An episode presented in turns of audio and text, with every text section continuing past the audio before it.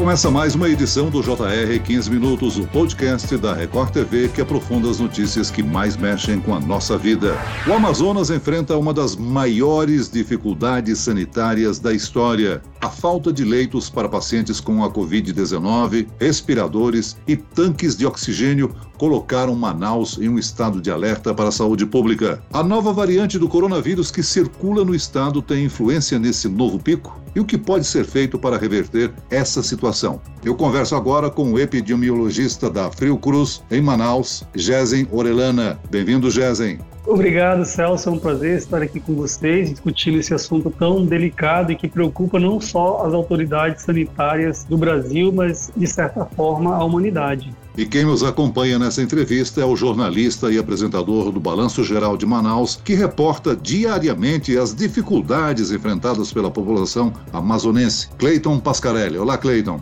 Olá, Celso. É um prazer estar aqui com você no podcast. Olha, a situação ainda não está fácil, mas diferente do que a gente tem mostrado aí nos últimos dias, aquele caos todo por falta de oxigênio, isso parece que aos poucos vem amenizando, é devido à ajuda aí de várias instituições, ONGs, artistas e as próprias autoridades públicas. Cleiton, não é só a falta de oxigênio, nós temos o registro de uma superlotação das UTIs, né? É, isso tem minimizado a partir do momento que o governo passa a levar pacientes do estado para outras unidades da federação, para outros hospitais e baixou de 98% mais ou menos para cerca de 90% de lotação. Isso não é o ideal, mas pelo menos desafoga para a realidade que a gente mostrou caótica quando a, as pessoas começaram a se desesperar porque não conseguiam atendimento nas unidades de saúde. Então, essa realidade começa a minimizar, digamos assim. Jazen, você é pesquisador da Fiocruz em Manaus. O que, que a gente já pode dizer sobre essa variante do coronavírus que foi encontrada no estado?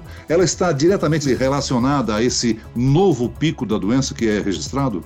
Olha, é muito cedo, Celso, para falar palavras tão fortes assim como essa está diretamente relacionada, né? Porque para fazer esse tipo de afirmação, Celso, nós teríamos que ter evidências laboratoriais, né, evidências clínicas robustas, né, para podermos fazer esse nexo causal, né? Infelizmente, é, a nossa vigilância laboratorial, especificamente a, a vigilância genômica, ela falhou não só em Manaus, não só no Amazonas, mas no Brasil, né? Porque nós fomos tardiamente informados pelo do Ministério da Saúde do Japão, né? Ou seja, depois de essa possível nova variante circular, né, semanas a fio em Manaus, é que nós conseguimos descobrir porque um vizinho do outro lado do continente nos avisa da existência dessa nova variante. Então, para você fazer avaliações, né, mais robustas para dizer, olha, existe uma relação entre a quantidade de pacientes doentes e que tiveram identificadas essa variante nas suas amostras, né, analisadas realizadas nos laboratórios com a maior internação, por exemplo, com o maior número de registros de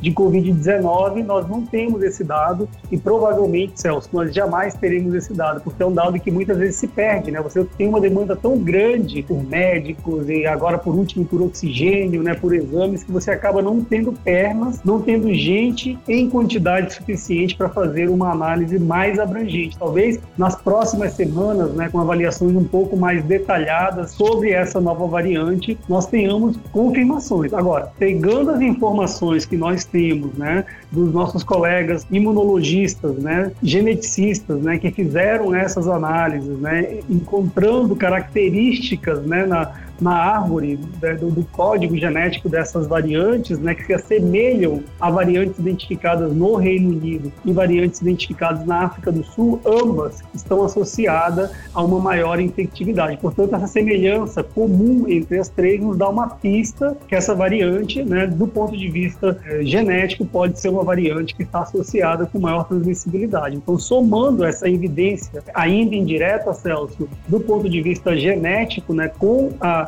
evidência epidemiológica né, do aumento abrupto né, do número de casos, é bastante provável, Celso, que essa nova cepa tenha contribuído em alguma medida para essa situação caótica que Manaus está mergulhado. Gesen, no fim do ano passado falava-se muito da questão da contaminação de rebanho. Você acha que essa informação pode ter feito com que as autoridades afrouxassem demais?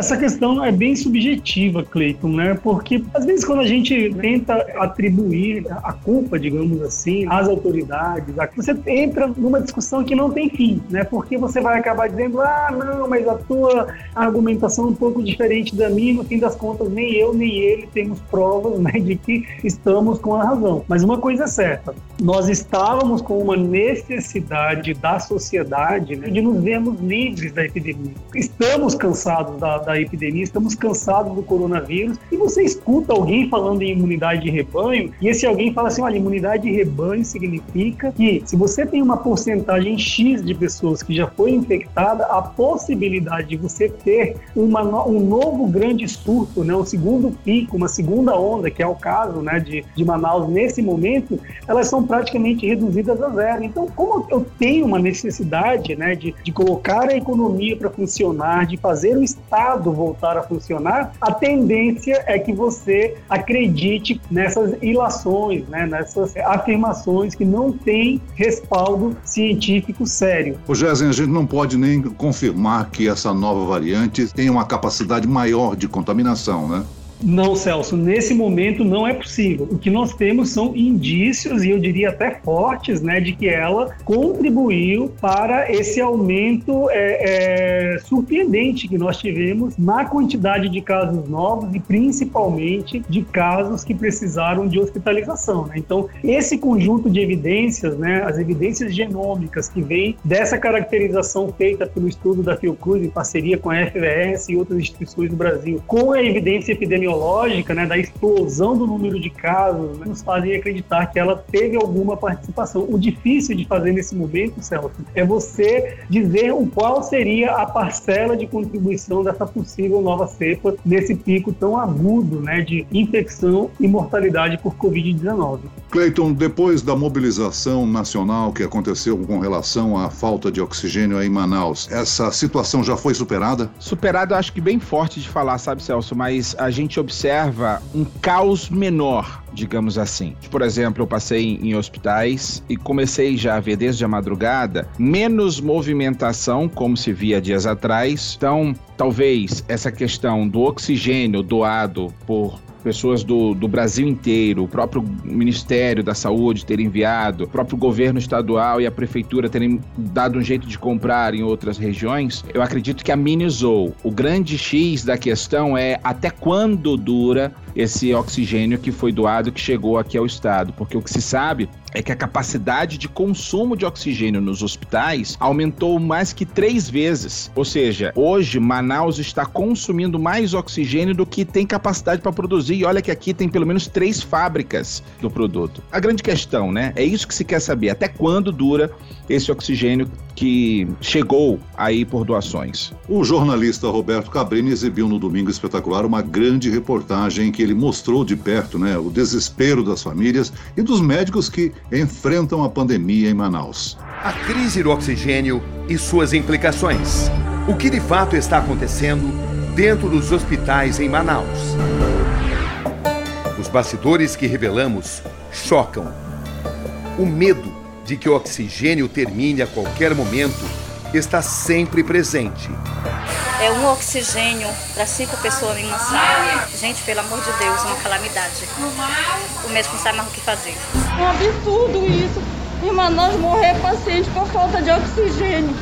Quem tiver oxigênio em casa, por favor, bala sobrando, traga aqui para o hospital que vai ser bem-vindo. Agora, será que esse evento em Manaus, hein, Gezin, deve servir de alerta para os outros estados brasileiros? Essa situação corre o risco de se repetir em outros locais? Sem dúvida, sem dúvida. Eu, eu tenho dito que o, o caso de Manaus ele é muito peculiar porque nós temos um problema estrutural importante né, em relação à concentração de recursos de média e alta complexidade cidade, principalmente na capital Manaus. Então, Manaus acaba sendo uma espécie de, de uma cidade que canaliza não somente a demanda de uma cidade com 2 milhões e 200 mil habitantes aproximadamente, mas também do interior do Amazonas. Né? Então, você pega uma cidade como Manaus como exemplo, né, que tem uma série de fragilidades na sua infraestrutura médico-hospitalar, uma série de vulnerabilidades sociais, né, econômicas, de acesso a serviços de saúde, principalmente, né,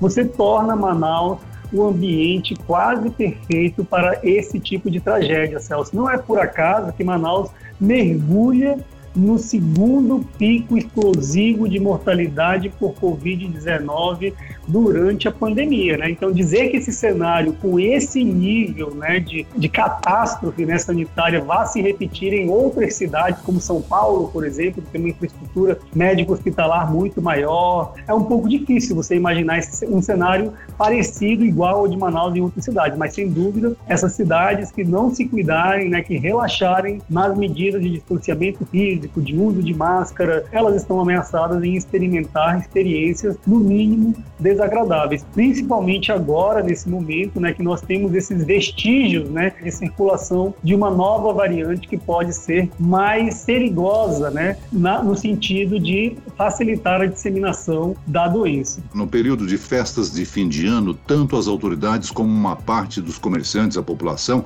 reclamava de uma possível ameaça de lockdown. Isso contribuiu, não, Cleiton? Pois é, outro dia, inclusive, eu conversava com o Gesen sobre essa questão cogitou-se, mas não se levou em consideração, e aí acabou que as pessoas foram perdendo medo, né? No meu ponto de vista, foram perdendo medo. A gente andava na zona leste de Manaus aqui, por exemplo, no centro comercial, o Celso e Gesen pode ratificar isso, e era muito comum ver as pessoas andando e vendendo e trabalhando como se não houvesse pandemia, como se as coisas estivessem muito normais. Eu até cheguei a perguntar ao Gesen, é tarde ainda para um lockdown, o, o Gesen? Somente um lockdown seria suficiente para frear isso?